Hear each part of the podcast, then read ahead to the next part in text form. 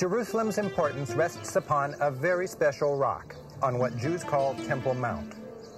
Muslims believe Muhammad ascended to heaven from this rock, and they've worshipped at a mosque here for 1,300 years.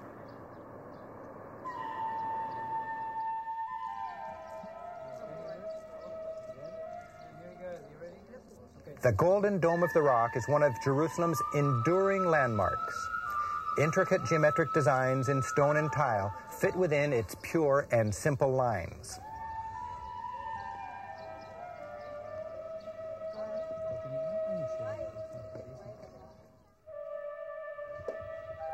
Muslims, Jews, and Christians all teach that Abraham was asked to sacrifice his son here.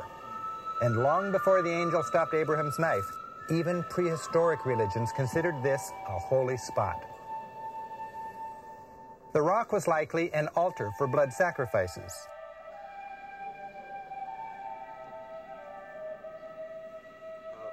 This hill is the third most sacred location in all of Islam, and the same piece of land is the number one sacred spot for Jews.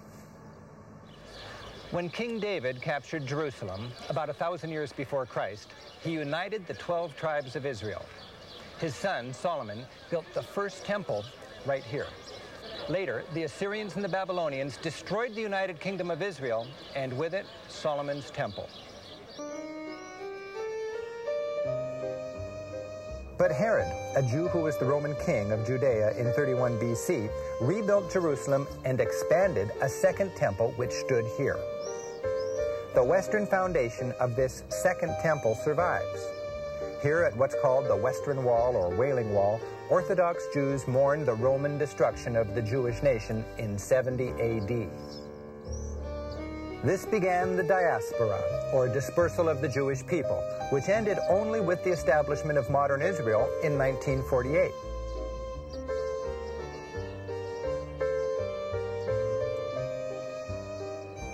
The square operates as an open-air synagogue, the most sacred in Judaism. The faithful believe prayers left in cracks in the western wall will be answered.